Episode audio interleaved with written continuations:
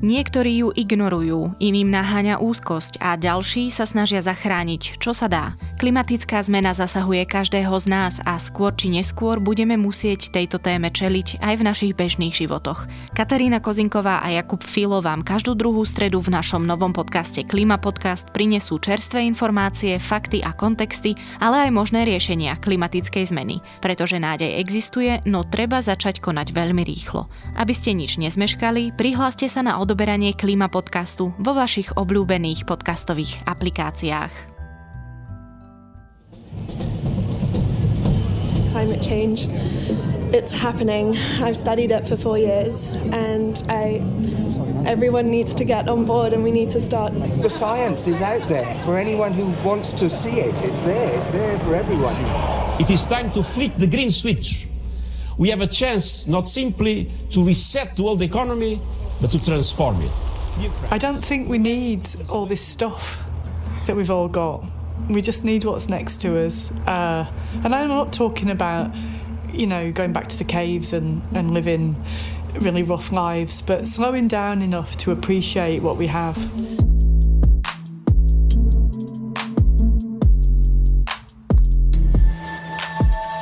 Ako sme sa dostali do stavu klimatickej krízy, kto za ňu môže a kto to má celé napraviť? Dá sa to vôbec? A má zmysel niečo meniť na individuálnej úrovni, keď politici nerobia dosť? A ako teda chcieť od politikov, aby sa zmenili?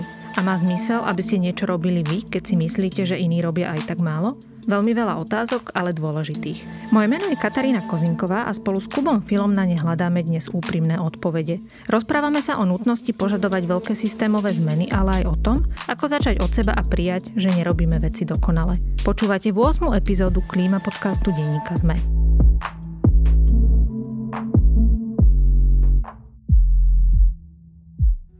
Ochrana prírody nemá cenu. Nula, žiadnu ani jednu. Doteraz na Slovensku neexistovala cena pre ľudí, ktorí chránia našu planétu. To sa teraz zmení vďaka VUB banke. Prihláste svoj projekt a vyhrajte prvé slovenské Enviro ocenenie Atlas. Prihlásiť sa môžu jednotlivci, týmy, firmy aj samozprávy. Výťazí si rozdelia 40 tisíc eur. Prišiel čas oceniť tých, ktorých prácu príroda už dávno oceňuje. Prihláste sa na zelenábanka.sk lomka Atlas. Cenu Atlas a tento podcast vám prináša VUB banka.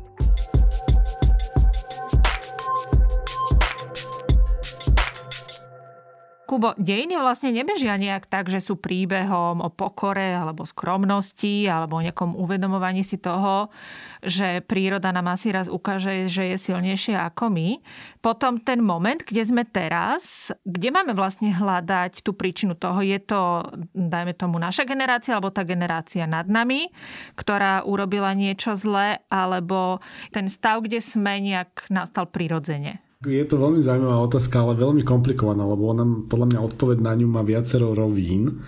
Jednou z tých, z tých hlavných rovín a príčin alebo takým tým generátorom celého toho konania je vlastne to, že ľudia sa principiálne ako druh chcú mať dobre a ideálne stále lepšie. Takže ako náhle sa historicky vlastne um, vytvorila možnosť skokovo zvyšovať ich životnú úroveň a zjednodušovať ich prácu, tak sa ich chopili a využili, využili ju bez toho, aby v tom momente ako keby nejak hĺbšie analyzovali budúce, budúce možné dôsledky. Samozrejme o nich spočiatku ani, ani nemohli badať, lebo vlastne celá, celá príčina klimatickej krízy má svoj začiatok v industriálnej revolúcii a vo využívaní ako keby uhlia a fosílnych palív ako základný zdroj energie. A vlastne ako keby tie prejavy a tie negatívne prejavy toho, toho využívania fosílnych palív sme začali pozorovať až s výrazným odstupom neskôr.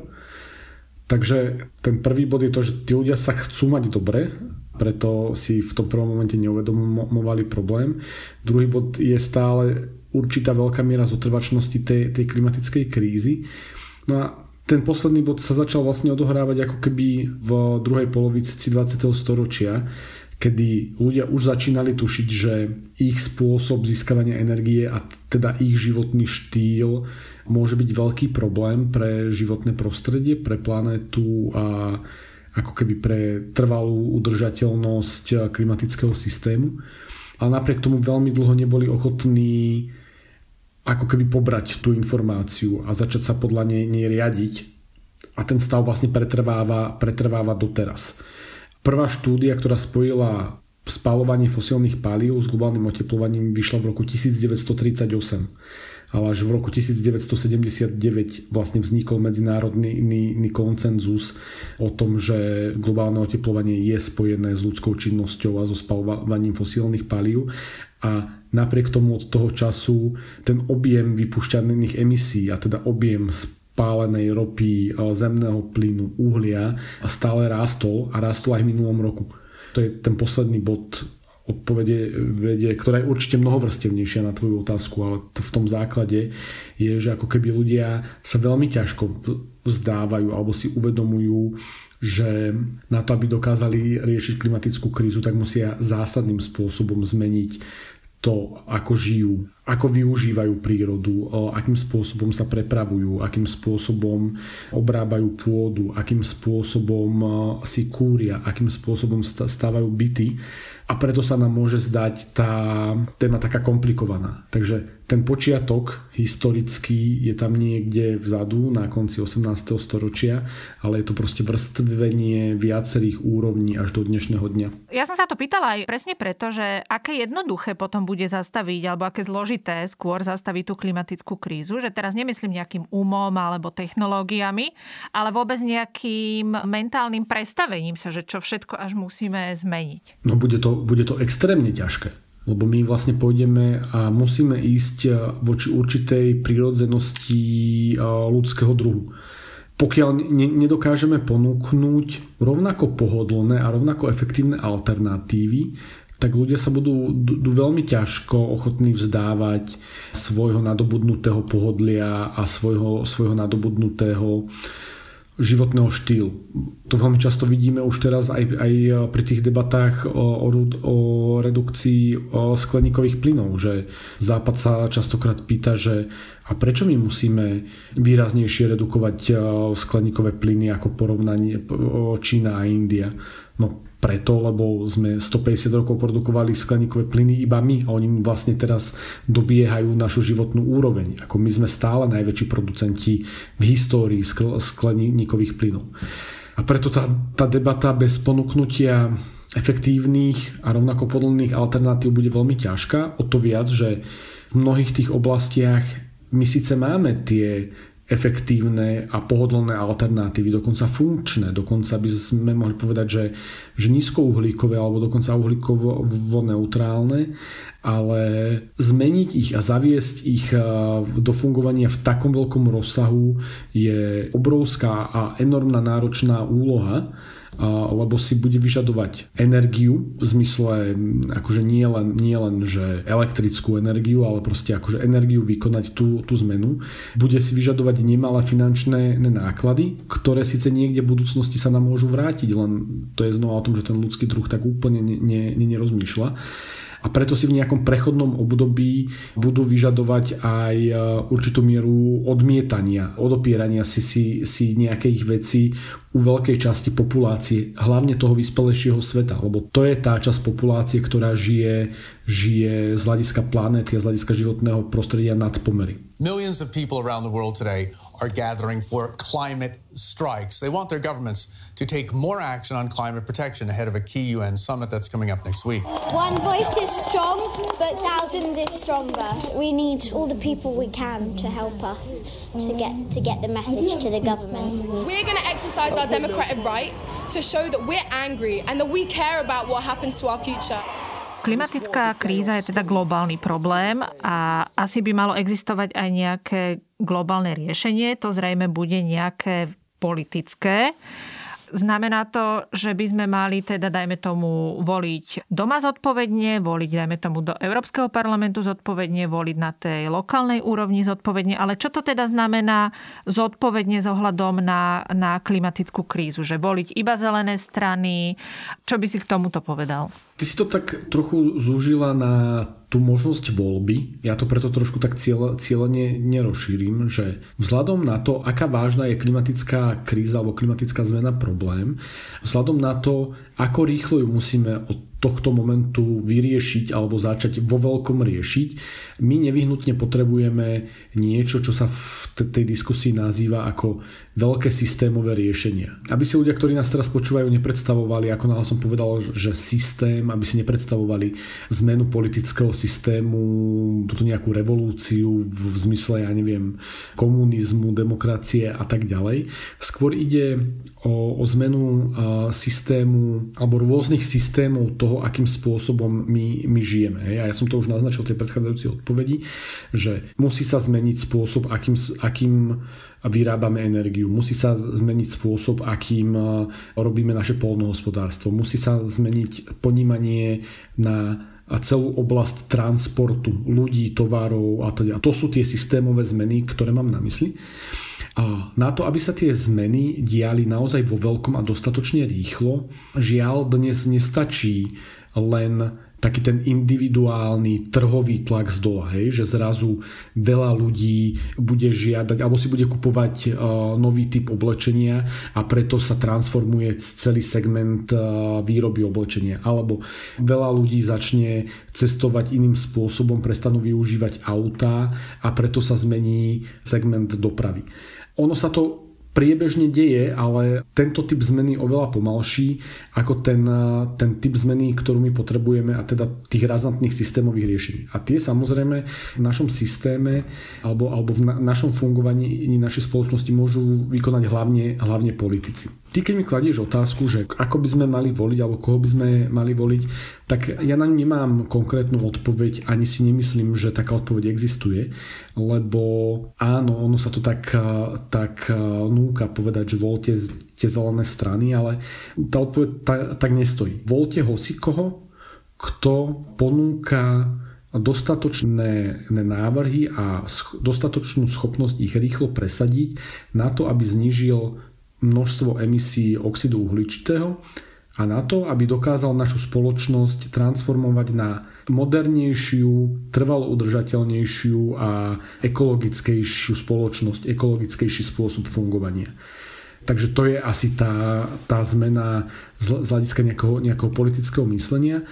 A za tým sa skrýva veľmi veľa, veľa komplexných, komplexných riešení. Okrem voľby, ale samozrejme ľudia môžu využívať aj iné nástroje toho, ako tlačiť eh, volených predstaviteľov, vládu a poslancov, teda tých, ktorí môžu robiť najrýchlejšie veľké systémové zmeny.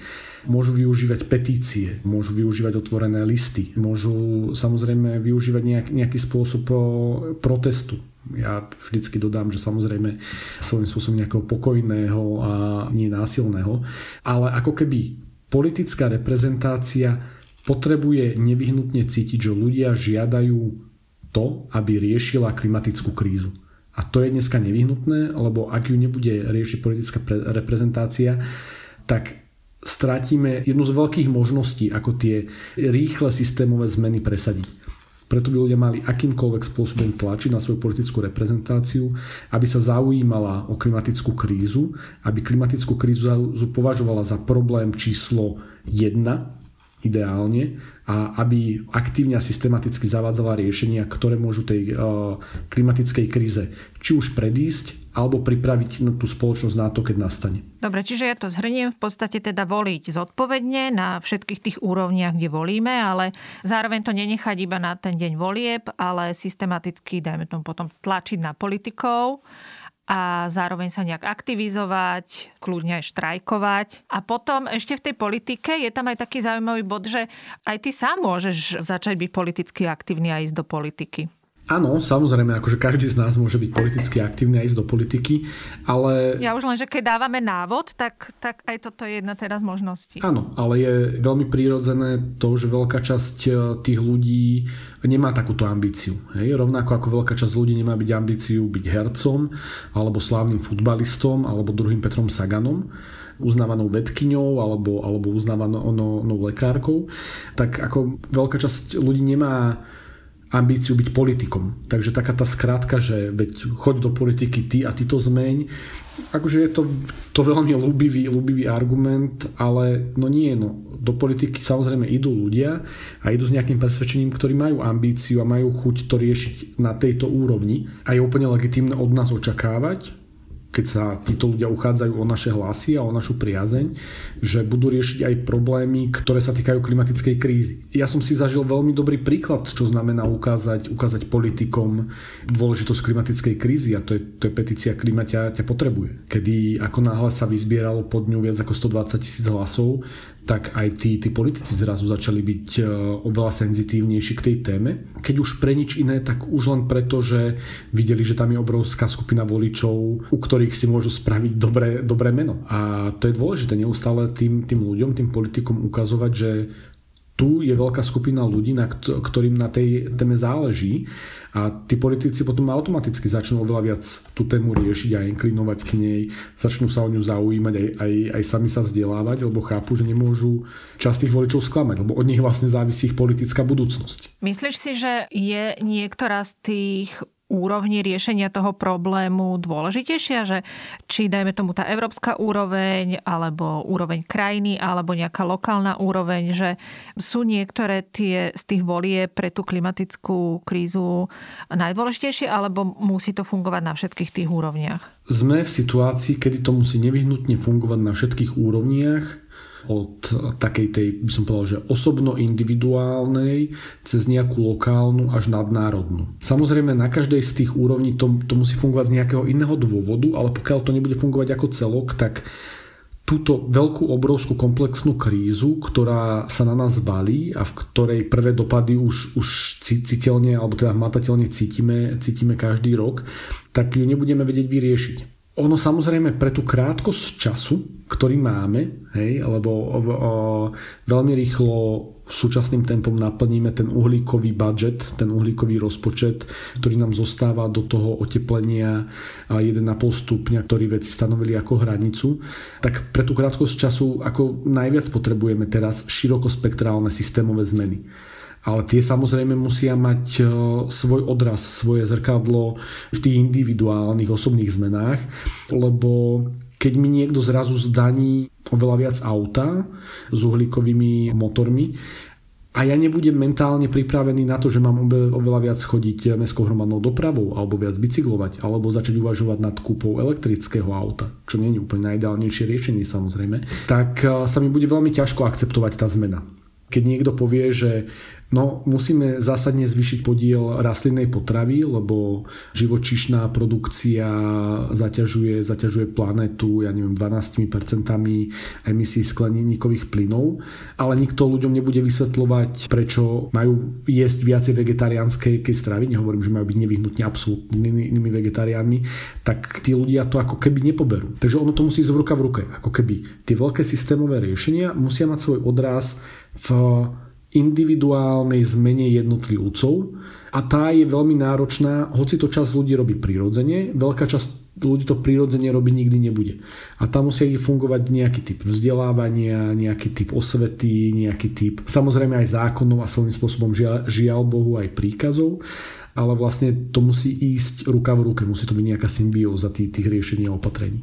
Možno ja by som pod toto systémové riešenie zaradila aj to, že pokiaľ, dajme tomu, človek sám nemá priestor alebo nemá čas sa nejak aktivizovať, tak je možné aj podporovať vlastne organizácie, ktoré to majú vo svojej náplni, ktoré sa tým naplno zaoberajú. To je vlastne súčasť tej odpovede na tú tvoju ešte predchádzajúcu otázku, že či by človek mal ísť do politiky. No veď nemusí ísť do politiky, ale môže presne podporovať rôzne lokálne združenia, mimovládne organizácie, ktorých činnosť je svojím spôsobom čiastočne politická. No keď napríklad v Bratislave mám združenie na rozvoj cyklodopravy a ono za tých bežných cyklistov vybojováva boj s legislatívou alebo s výstavbou chodníkov, tak je vlastne veľmi príjemné pre mňa ho podporovať, lebo ono koná nejakú činnosť, ktorá mne pomáha v mojom individuálnom rozhodnutí nepoužívať auta, viacej bicyklovať, ale zároveň tlačí či na politikov a tú samozprávu, aby pripravovali to systémové riešenie, aby mne zase individuálnemu človeku umožnili lepšie, lepšie bicyklovať a budú rozvíjať cesty, budú, ja neviem, rozvíjať cyklocesty, budú vyhraďovať špeciálne pruhy pre cyklistov, takže to je ten dobrý príklad, ako to spojiť. Individual harm reduction strategies need to go hand in hand with broader societal solutions to climate change. We live in a global economy where it's extremely hard to not use fossil fuels, a world filled with terrible choices. If we don't work to change government policies and pressure corporations to transform, then, to steal Heglar's metaphor, we'll just be sweeping leaves on a windy day. My sa budeme rozprávať aj o tom, že čo ten človek môže robiť sám doma, vo svojej domácnosti, ale ako keby medzi tou domácnosťou a tou politikou je ešte to, že chodíš niekam do práce. A ja som sa zamýšľala nad tým, že či sa dosť rozprávam aj o tom, že ty môžeš tlačiť aj na toho svojho zamestnávateľa. Nech on sa správa nejak uvedomilo, že toto asi ľudia veľmi nerobia, či? Ako keby na Slovensku sa toto veľmi nedieje. Ono je to podľa mňa dané, dané trochu tým, že hoci je Slovensko patrí medzi, medzi 50 najvyspelejších krajín sveta a v porovnaní s mnohými inými sme veľmi bohatá, rozvinutá tá, tá krajina, tak v porovnaní tým najvyspelejším západnou Európou alebo, alebo porovnávajme sa hlavne so západnou Európou, sme predsa len chudobnejší. A ako keby ľudia vo vzťahu k svojim zamestnávateľom majú stále veľ, ešte veľký rešpekt, alebo si uvedomujú, že častokrát si nemôžu dovoliť prísť o prácu, je ťažšie si u nás nájsť prácu, ešte stále, stále sú, sú nejaké problémy so zamestnanosťou.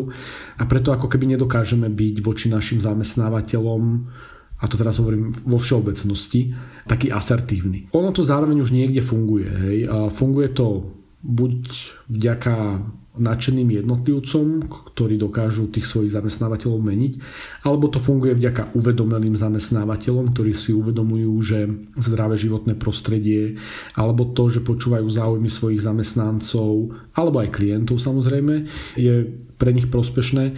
Takže už, už vidíme aj, aj na Slovensku ten trend, že sa to začína meniť, ale stále máš pravdu, že to nie je väčšinové. A pritom to môžu byť úplné drobnosti. Ja neviem, napríklad aj my v SME máme, čo mňa teda štve, sú tie papierové vreckovky, ktoré vo veľkom míňame na toaletách.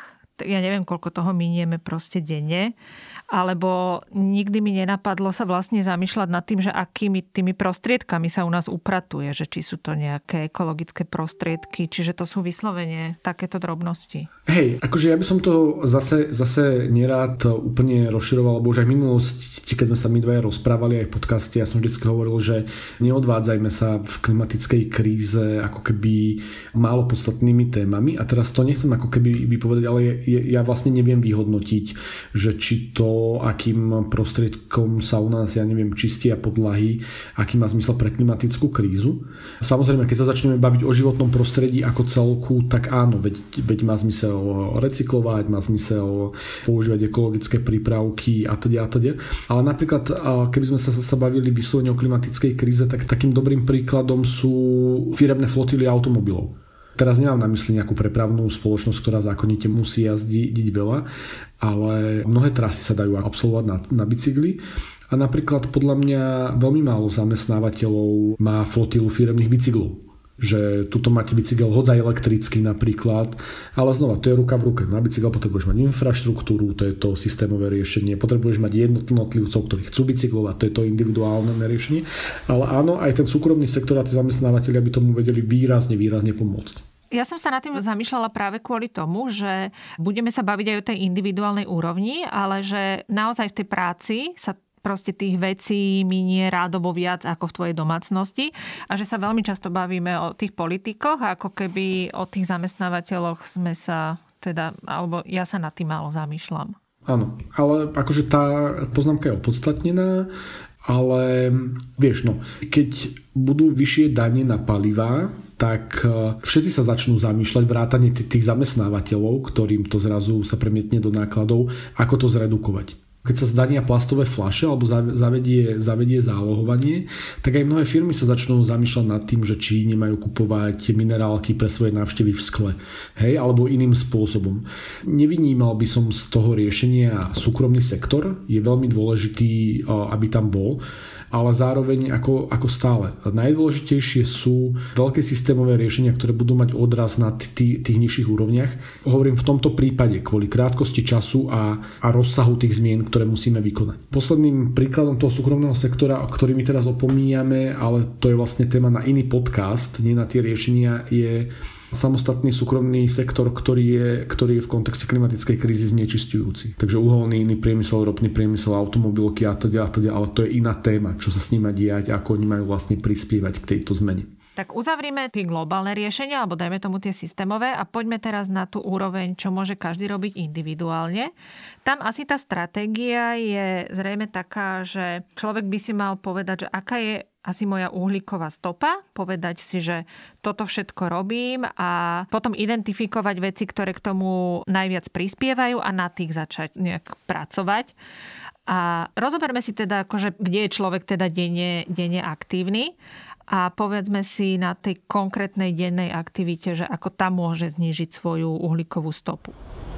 Every time you catch a flight, you're adding a significant number of planet warming gases to the atmosphere. And that only adds to the problem of climate change. The best thing to do is to just not fly.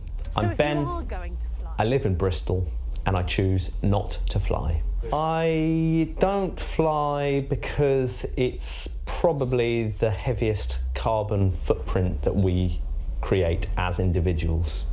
Začneme, dajme tomu, tým, ako sa človek prepravuje. Čiže ako cestuje, tak tam je to jasné, že treba využívať mestskú hromadnú dopravu a chodiť, dajme tomu, na bicykli, peši. A ja tu mám takú otázku aj na teba, že znamená byť si vedomý klimatickej krízy to, že už nikdy, nikdy nebudem lietať, alebo už nikdy nepôjdem osobným autom, že budem jazdiť už iba MHD, že do akej miery až mám sa vzdať niektorých tých vecí v doprave? Oh, veľmi zaujímavá otázka, lebo ja mám na ňu dve typy odpovedí. Hej. Jedna buď taká veľmi radikálna a druhá taká zmierlivá. Ale kým sa, kým sa k, tomu, k tomu dostanem, tak eh, vráťme sa k tej uhlíkovej stope, hej, lebo asi predpokladám, že väčšina z našich poslucháčov ten pojem pozná, ale pre tých, ktorí ju nepoznajú, povedzme si, že čo to tá uhlíková stopa je. A v podstate uhlíková stopa je nástroj, alebo teda ukazovateľ, akým sa merá záťaž či už nás ako jednotlivcov, to je teda tá osobná uhlíková stopa, alebo môže, môže to byť uhlíková stopa celého štátu na celý ten, ten klimatický systém. Každú vec, ktorú spravíte, každú vec, ktorú vyrobíte, ktorú zjete, ktorú zužitkujete, alebo keď sa prepravíte z bodu A do bodu B, tak e, každá z týchto činností vytvára nejakú uhlíkovú stopu. Súbor uhlíkových stôp vlastne vytvára tie celkové emisie. Na to aby sme mohli hovoriť o trvalo udržateľnej planéte, by uhlíková stopa každého človeka priemerná mohla byť 2,1 tony oxidu uhličitého ročne. Hovorím to preto, že priemerný Slovák v súčasnosti má uhlíkovú stopu 6,5 tony. Takže priemerný Slovák žije svoj život tak, že ročne spotrebuje trikrát viac, alebo vytvoriť trikrát viac uhlíka, ako by, ako by mal vytvoriť.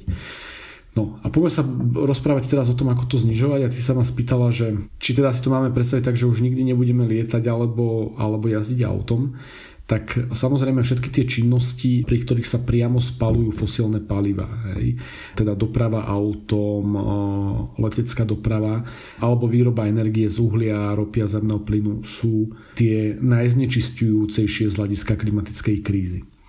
Keby som mal odpovedať radikálne, že či už nikdy nebudeme jazdiť e, autom, alebo tak by som povedal, že nebudeme jazdiť autom ani lietať lietadlom, ktoré bude mať spalovací motor na na fosílne paliva. To je alfa omega tej zmeny, o ktorej sa, sa rozprávame a v podstate k tomu smeruje aj, aj, aj technologický vývoj, aj rôzne inovácie u, u tých firiem. Hej. Zavádzajú sa elektroautá, veľké letecké spoločnosti sa rozprávajú o tom, že idú budovať e, flotilu vodíkových lietadiel, len ako keby to robia všetko hrozne pomaly. Na druhej strane e, taká tá zovievavá a úprimná odpoveď je, že no, asi nikto z nás neočakáva, že budeme nejakí technoprimitivisti a teraz sa zdáme celého svojho, svojho pohodlia v úvodzovkách a zjavne budeme chodiť autom a zjavne budeme občas niekto musieť lietať lietadlo, ale budeme sa musieť veľmi dôsledne pozerať na to, ako často to robíme a za akým účelom. Obmedzenie lietania na nulu alebo používanie auta so spalovacím motorom na nulu dokáže znížiť vašu uhlíkovú stopu v podstate až o 50%, až o polovicu. Vždy, keď nemusíte letieť, ale môžete ísť vlakom, choďte vlakom. Vždy, keď nemusíte použiť auto, tak eh, v meste choďte na bicykli, alebo keď nemôžete ísť na bicykli, tak choďte mestskou hromadnou dopravou, ideálne električkami alebo trolejbusmi, alebo elektrickými autobusmi a skúšajte hľadať e, alternatívy k dopravným prostriedkom, ktoré využívajú spalovanie fosílnych palív. To je, to je alfa omega, čím môžete znižiť svoju, svoju uhlíkovú stopu a je to vlastne jedno z najdôležitejších individuálnych e, opatrení v boji proti klimatickej kríze. Kubo, keď pôjdem raz za rok na dovolenku do Ameriky alebo Ázie, tak je to ešte v poriadku? Alebo mám ísť raz za 3 roky, alebo raz za 5 rokov, alebo sa zmieriť s tým, že už letecky do niektorých krajín nepôjdem a peši tam asi nedôjdem, alebo na bicykli, alebo vlakom by mi to trvalo strašne dlho, nemám toľko dovolenky. Je to obrovská nevýhoda ako keby našej generácie. Hej. Keby sme chceli byť naozaj extrémne zodpovední, tak by sme museli prepustiť, že aspoň nejaký čas si budeme musieť odoprieť niektoré, niektoré tie vymoženosti, ktoré nám prišli prirodzené.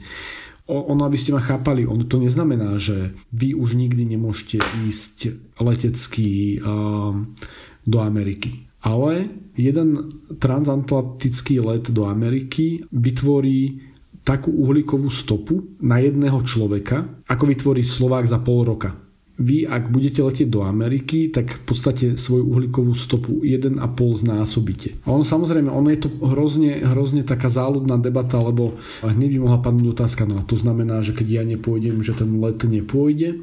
Samozrejme, že pôjde, ale to je presne ten problém tých individuálnych riešení. Na to, aby sa obmedzili e, lety do Ameriky tak výrazne, že by sa to premietlo do reálnej redukcie uhlíkových emisí, museli by prestať lietať tisíce, desať tisíce, stá tisíce ľudí, čo si asi povieme úprimne, že sa nestane. Preto je otázka, ako by malo vyzerať systémové ve, ve riešenie v tomto smere. A napríklad nám ho trochu ponúkla, ponúkla aj e, korona kríza, kde napríklad mnohé krajiny, ktoré síce naliali peniaze do svojich aeroliniek, zakázali im robiť lety kratšie ako dve hodiny. To je trasa, ktorá sa dá úplne pohodlne absolvovať vlakom a je to len o našom ľudskom pohodlí cesta vlakom bude zákonite trvať dlhšie ako cesta lietadlom. Sme ochotní to pripustiť, sme ochotní tak žiť a to je vlastne tá, tá individuálna na rovina. Tým, že človek sa stane vegánom, môže znížiť svoju uhlíkovú stopu, teda stopu svojho jedla, nie celkovú, a až o týchto 87%. We are all food wasters. And sure enough, the industry and the farmers and the supermarkets, they waste a lot of food. But we, the consumers, we can create the biggest impact to stop wasting food. Poďme teraz na to, čo jeme. Veľká téma je meso, či jesť alebo nie jesť meso. Keď jesť, tak aké, keď už vieme, aké, tak koľkokrát týždenne. Tam asi petina vlastne skleníkových plynov globálne je z polnohospodárstva alebo z potravinárstva vôbec. A práve to meso je taká veľká téma kvôli tomu, že chov kráv produkuje veľmi veľa metánu. Tak skús trochu nás orientovať v tejto téme. Poviem za seba, že si netrúfam úplne analyzovať, eh, či ide o chov kráv alebo o nejaké jednotlivé činnosti v rámci polnohospodárstva, lebo samozrejme tam eh, celý ten výrobný, výrobný reťazec je ako keby veľmi zaťažujúci. Proste na to, aby sme nakrmili jednu kravu, potrebujeme dopestovať pre ňu potravu a to je zase obrábanie pôdy a už len obrábanie pôdy uvoľňuje z tej, z tej pôdy nejakým spôsobom uložený oxid uhličitý a teda, a teda celé je to komplikované. Zároveň sa ale hovorí, že prechod na vegetariánsku stravu je ako keby popri obmedzenie lietania a prestania používania auta so spalovacím motorom jeden z trojice alebo štvorice eh, najvýraznejších opatrení, ktorý môže človek prispieť k boju proti, proti klimatickej kríze. A teraz ako keby odpustím, alebo teda budem nebrať do úvahy nejaké etické otázky, čo sa týka už zvierat a, a živých tvorov. Fakt je ale taký, že z tých zhruba 6-6,5 tón oxidu uhličitého, keby Slováci prešli na vegetariánsku stravu, tak e, dokážu ušetriť zhruba tonu svojej uhlíkovej stopy, hej, teda nejakých 15 až 20 Samozrejme, ako si už spomenula, tým najzaťažujúcejším v tej, tej oblasti je, je ako keby meso a chov hovedzieho dobytka. Keby sme mali si, si povedať, že čo obmedziť a čo prestať jesť, tak e, automaticky začneme hovoriť, že treba sa vzdať stejkov, treba sa vzdať celkovo hovedzieho mesa. V zápäti za, na, na tým následuje samozrejme bravčové meso živočišné produkty z hovedzieho mesa, mlieko, síry a teda. A potom následujú samozrejme, samozrejme aj iné, iné druhy mesa, ale to neznamená nevyhnutne, že, že sa ľudia musia stať 100% vegetariánmi. Prechod na rastlinnú stravu je ale výrazným opatrením v boji proti klimatickej kríze na individuálnej úrovni. Mne sa to akože hovorí veľmi jednoducho, lebo ja meso nejem kvôli tomu, že mi nechutí. Čiže neviem, aké ťažké je vzdať sa mesa. Ty máš meso veľmi rád, tak je to ťažké vzdať sa hovedzieho alebo bravčového mesa? Teraz ako si ma napraskala rovno všetkým našim poslucháčom. len, akože len ma to zaujíma, vieš, že to je také opatrenie, kedy ja si poviem, že není problém, ale znamená to, že ako keby ja som si už nikdy nedala jablko odtrhnuté zo stromu alebo marholu, broskyňu. Je to nieč, niečo také? Tiež sa neviem k tomu vyjadriť, lebo ako ja som 3 roky zo svojho života bol vegetarián, takže tiež som nejakým spôsobom prestal jesť meso a nejedol som to, to meso. Ja za seba poviem, že nepotrebujem jesť meso každý deň, na druhej strane akože, akože chuťovo mám rád, keď už sme v tejto debate ale tiež tam riešim do nejakej miery nejaké, nejaké etické roviny, preto hovorím do nejakej miery, lebo nie absolútne samozrejme. Práve v dnešnej dobe začína vznikať hrozne veľa alternatív a nahrážok, ktoré ako keby suplujú meso a mesové produkty. Dokonca sú konzistenciou a chuťovo veľmi podobné na mesu. Takže ani toto by nemusel byť nevyhnutný problém. Hej? A, a zároveň, aby som, aby som povedal pravdu, ako je iné si dať každý deň steak, čo asi, asi aj sami si sa zhodneme na tom, že to nie je úplne najideálnejší spôsob fungovania a je iné si dať, ja neviem, raz za týždeň, raz za, za dva týždne ako naozaj mesové jedlo a, a vychutnať si to a užiť si to a, a teda a teda, hej. V podstate chce, chcem povedať to, že aj autami nejakým spôsobom budeme trochu jazdiť, snáď čím ďalej tým, tým menej a výrazne menej a aj to meso nejakým spôsobom budeme jesť je dôležité ho výrazne obmedziť, je dôležité hľadať alternatívy a nejakým spôsobom e, zapracovať toto fungovanie do svojho individuálneho, individuálneho života. Ja sa ešte posuniem od toho mesa k jedeniu tak všeobecne, že ako je to s rybami, dajme tomu aj nejaké morské ryby, a ako je to s nejakým tropickým ovocím. Teraz dajme tomu, že prestane miesto meso a začnem fungovať na nejakých avokádových šejkoch alebo ananásoch alebo kokosových orechoch alebo rybách morských, tak ako toto zaťažuje životné prostredie? Ja som si to až teraz uvedomil, keď si spomenula, že, že poďme sa baviť o jedení ako celku, lebo sme sa v tej prvej časti veľa fix, fixovali na, na to meso uvedomil inú vec. Oveľa väčším problémom sú v prípade potravín potraviny, ktoré nezjeme ktoré vyprodukujeme a ktoré následne vyhodíme. To je oveľa väčší problém ako to, že či si niekto dá raz za čas mango alebo kokosový orech alebo niekto si dá raz za čas nejaké meso, ale znova pripomínam raz za čas raz za čas neznamená, že raz za čas na raňajky, raz za čas na obed, raz za čas na večeru, ale proste, ja neviem, raz za týždeň. Ale oveľa väčším problémom je, je, je proste vyhadzovanie. U nás naozaj ako končia na skladkách kvanta, kvanta potravín, ktoré keby sme nevyprodukovali, tak v procese ich produkcie mm, ako nevzniká, nevznikajú emisie. A keby sme ich nevyhodili, tak v procese ich rozkladu alebo spracovania e, nevznikajú emisie. Takže to je vlastne oveľa väčší problém, ako to si dať raz za čas nejakú rybu, alebo, alebo mango, alebo avokádo, alebo, alebo nejaký steak. Vo všeobecnosti pri tých potravinách platí ideálne jesť a kupovať lokálne potraviny, ideálne spotrebovať všetky nakúpené potraviny, teda nevyhadzovať. Ideálne znížiť objem mesa, to tam platí. A ak sa budeme držať akože týchto troch základných poučiek, hej, teda lokálne nevyhadzovať a čo najmenej mesa, tak výrazne pomôžeme znižovať uhlíkovú stopu. Ale znova, je fajn, keď to bude robiť 10 z nás, je fajn, keď to bude robiť 10 tisíc z nás, ale my potrebujeme, aby to robili, robili všetci. My potrebujeme vlastne systémové riešenia na to, aby nám zaviedli dobré skladkovanie, dobrý dodávateľský reťazec, dobré podmienky pre domácich polnohospodárov, aby sme my mohli potom tieto systematické zmeny premietnúť v našich individuálnych rozhodnutiach. And we believe that in 10 years time offshore wind will be powering every home in the country with our target rising from 30 gigawatts to 40 gigawatts. You heard me right. Your kettle, your washing machine, your cooker, your heating, your plug-in electric vehicle, the whole lot of them will get their juice cleanly and without guilt from the breezes that blow around these islands. Poďme teraz na všetky tie spotrebiče, ktoré používame, na elektrickú energiu, ktorú využívame, dom, v ktorom bývame a ako teda je energeticky efektívny. Tak tu je asi jasné, čo by sme mali robiť. Tak to Kubo nejak rozveď, prosím ťa pohľad na náš nejaký energetický mix, aj čo sa týka samotnej elektrickej energie, ale aj čo sa týka vykurovania a inej spotreby, ako keby tou štvrtou najhlavnejšou oblasťou, kde môže jednotlivec e, prispieť k boju proti klimatickej kríze, teda pri obmedzení lietania, obmedzení auta a celkovo tým, tým e, stravovacím záležitostiam, tak je to teda nejaká orientácia na zelenú energiu.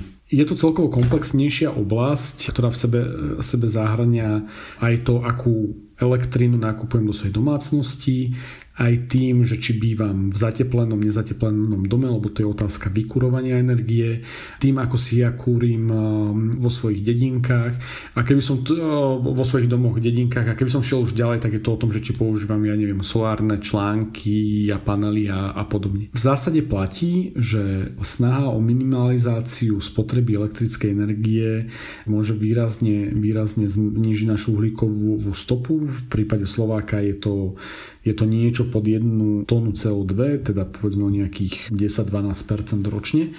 A môžeme začať tým, že využívame doma lepšie žiarovky alebo proste vypíname spotrebiče. Nepoužívame napríklad sušičku prádla, to je taká, taký ten veľký fenomén, že ľudia v dnešnej dobe majú aj práčku, aj sušičku, len preto, aby mali prádlo rýchlejšie vyschnuté, tak vlastne míňajú energiu, čím um, vlastne niekde vznikajú, vznikajú emisie um, oxidu uhličitého. No a potom je to presne také tá, taká tá otázka tej energetickej náročnosti. Energetickej náročnosti budov, energetickej náročnosti samotných spotrebičov, ktoré, ktoré používame. Takže keď sa začneme na tento problém nejakým spôsobom zameriavať a začneme ho aktívne riešiť, tak vieme výrazne znížiť energetickú spotrebu a tým pádom našu uhlíkovú stopu. Kuba, platí tam, že keď si, dajme tomu, kupujem elektrínu, ktorá je vyrobená z alternatívnych zdrojov, teda je udržateľná, zelená energia, tak potom už môžem mať aj tú sušičku a nemusím si vypnúť počítač, keď ho nepoužívam a ja neviem, môžem si trochu viac zakúriť. To sú také tie otázky, ktoré sa nám v celej tej oblasti individuálnych osobných riešení vynárajú. Keď nepôjdem tým jedným lietadlom, môžem jazdiť viacej autom, alebo keď celý rok nebudem jazdiť autom, môžem ísť raz do roka lietadlom na dovolenku alebo teda napríklad otázku, akú si, si, si položila ty, hej. V zásade, keby sme chceli byť striktní a radikálni, no nie. Keď chceme znižiť absolútne alebo v najväčšej miere naše uhlíkové emisie, tak by sme nemali robiť kompromisy. Mali by sme aj nejazdiť autom, aj nejazdiť lietadlom, aj šetriť energiu, lebo my Slováci sa musíme dostať na priemernú uhlíkovú stopu 2,1 tony oxidu uhličitého ročne a dnes ich míňame okolo 6 niekto 5,5, niekto 6, niekto 6,5, ale vlastne trikrát viac ako by sme mali. Zaplatiť si zelenú energiu, aby som potom mohol využívať sušičku, je proste trošku pokrytecké riešenie. Áno, budúcnosti, keď výroba všetkej energie bude zelená, ak bude, hej, že bude z udržateľných zdrojov, nebudú pri nej vznikať emisie, tak sa poďme baviť, že či môžeme mať sušičky Jediný problém je, že hrozne veľa prvkov nášho života je tak energeticky náročných, že súčasťou tej zmeny v podstate ako zákonite bude pokles celkových kapacít, lebo my nebudeme vedieť v najbližších rokoch zreplikovať 100% kapacít, ktoré produkujeme z uhlíkových zdrojov a preto my musíme hľadať priestor na šetrenie. Takže či keď si zaplatím zelenú elektrínu, môžem používať sušičku, no tak ako, akože asi by sme nemali. Na druhej strane, aby to nesnelo tak tríznivo, tak ako tie kapacity na šetrenie sú obrovské na, na mnohých miestach. Hej. To je presne to, to čo som hovoril, že, že zateplenie budov. Tam napríklad na Slovensku máme obrovské rezervy a je to obrovská oblasť, kde práve u nás môžu vzniknúť obrovské úspory energie. Ono na jednej strane hovoríme, že mali by sme zmeniť všetko čo najrychlejšie, čo vlastne trošku na pozadí znamená, že mnohých vecí sa vzdať. Na druhej strane, ako my to vieme robiť veľmi cieľene a efektívne, veď od toho sú vlastne ako keby ľudia a ľudský druh veľmi dômyselní. Len si teraz musíme uvedomiť, že to musíme začať robiť hneď a musíme to začať robiť rýchlo a musíme ísť po opatreniach, ktoré budú najefektívnejšie. Akože doslova do písmena ako keby poviem, že my sa teraz nemusíme zaoberať opatreniami, ktoré sú neefektívne alebo sú iba také proforma. Sústreďme sa na opatrenia, ktoré najväčším spôsobom najrýchlejšie a v najväčšej možnej miere znižia emisie oxidu uhličitého a keď vyčerpáme tieto opatrenia, tak poďme sa baviť o tých kozmetikách, hej, o tých detailoch, o, o tých drobnostiach. Samozrejme, ak sa dajú robiť ruka v ruke, tak prečo nie? Hej? Ale sústreďme sa na to podstatné. Ja si myslím, že práve tam tá uhlíková stopa, tá individuálna ekologická stopa je takým, takým dobrým vodítkom, lebo ten človek sám vie vlastne, ako sa správa, že možno nikdy neletel lietadlom, ale kupuje si oblečenie, ja neviem, každé tri dní, alebo musí mať proste všetko z tej kolekcie, ktorá vyjde a keď sa na to pozrieme cez tú uhlíkovú stopu, tak tam vlastne pochopíme, že OK, keď si kúpim strašne veľa vecí a nekvalitných, tak na tú výrobu sa minie proste veľmi veľa energie, aj na zneškodňovanie potom, keď to zahodím, sa minie veľmi veľa energie. Čiže tá uhlíková stopa asi bude takým dobrým, dobrým vodítkom v tom, ako sa posunúť k tomu zelenšiemu správaniu. Áno, veľmi správne. Ako sledovanie si uhlíkovej stopy vlastnej je, je veľmi dobrý nástroj, ako zmeniť tie drobné veci vo svojom živote. Zároveň ale poviem, že my dnes proste potrebujeme, aby buď to spravili všetci ľudia, zo dňa na deň sa začali tak správať, čo asi si uvedomíme, že, že nie je reálne. A preto potrebujeme, aby štát a politici vykonávali tie veľké systémové opatrenia. A to je práve to, to podstatné a efektívne. A my, my ich vlastne ako keby svojim individuálnym životom budeme žiť Hej, my budeme žiť tie systémové opatrenia, preto je dobré sa na ne, na ne pripravovať, ale musíme vyžadovať, aby sa diali vo veľkej úrovni. A ešte tu mám jeden taký moment, ktorý, povedz mi ty, že ako je podľa teba dôležitý, a to je, že rozprávať sa o tej téme, učiť sa o tom na školách, hovoriť o tom deťom, vzdelávať sa v tom. My pracujeme v novinách, tak mať redaktora, ktorý sa venuje tej téme. Je aj toto dôležité? Je to absolútne nevyhnutné keď sa ľudia o nejakej téme rozprávajú, tak to znamená, že tá téma je pre nich dôležitá. Keď je tá téma pre nich dôležitá, tak sú ochotní ju začať riešiť. A keď sú ju ochotní začať riešiť, tak sú pripravení začať robiť všetky tie veci, o ktorých sme sa, sa, sa teraz rozprávali. Sú ochotní robiť tie svoje malé individuálne zmeny a zároveň sú ochotní tlačiť nad tých politikov. Takže rozprávať sa, rozprávať sa, rozprávať sa, samozrejme vzdelanie na, na školách. Je prekvapujúce, že u nás na Slovensku neexistuje nejaká systematická environmentálna na výchova alebo predmet o klimatickej zmene, zmene ako celku. To je proste nevyhnutnosť, ktorá bude musieť byť a teda, a teda. No. Dobre, Kubo, ja to ukončím tým, že aby sme aj my išli trochu príkladom, tak povedz ty za seba, čo ty si zmenil na sebe tak najvýraznejšie. V mojom prípade asi tou najvýraznejšou zmenou je, že sa snažím čo najmenej používať auto hlavne ako keby v meste, aj, aj na niektoré väčšie trasy, ale teda primárne v meste. Veľmi intenzívne uvažujem nad lietaním. Samozrejme, tento rok mi lietanie rovnako ako mnohým iným znemožnila korona pandémia, ale veľmi intenzívne nad tým budem rozmýšľať v budúcnosti, či trasy, ktoré sa chcem prepraviť, sa nedajú absolvovať vlakom. Osobne veľa pokrývkávam v tom otázke stravovania, aj si uvedomujem, že hrozne veľa vecí, hrozne veľa jedla vyhadzujem. Aj keď sa snažím to nerobiť, tak stále sa mi to, to nepodarilo zredukovať, takže tuto to beriem ako nejakú, nejakú svoju veľkú výzvu. Ale minule som bol, bol prekvapený celkom, lebo Inštitút environmentálnej politiky spravil uhlíkovú kalkulačku, ktorú keď si naozaj vyklikáte podrobne, aby ste dostali nejaký presný obraz, tak si viete, viete spraviť svoju uhlíkovú stopu. A ja som sa dostal niekde, niekde po 4 alebo okolo 4 tony CO2 ročne, čo je stále dvakrát viac ako ten celosvetový nevyhnutný priemer, ale je to už celkom výrazne menej ako je priemer Slovenska, takže som bol celkom z toho potešený, ale stále je ešte na čom pracovať. Dnes sme sa s Jakubom Filom rozprávali o tom, čo môžeme my sami urobiť pre klimatickú zmenu.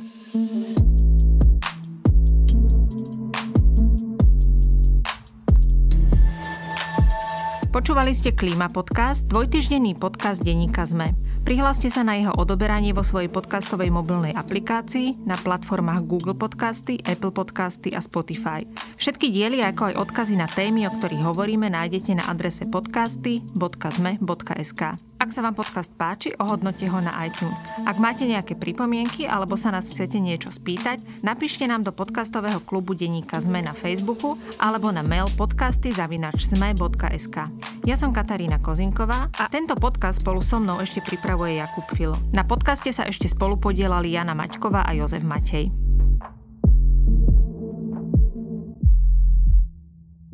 Podporujeme projekty v oblasti ochrany biodiverzity a cirkulárnej ekonomiky, pretože aj malé plány môžu byť veľkolepé, keď sa plnia. Podcast o envirotémach vám priniesla VUB banka.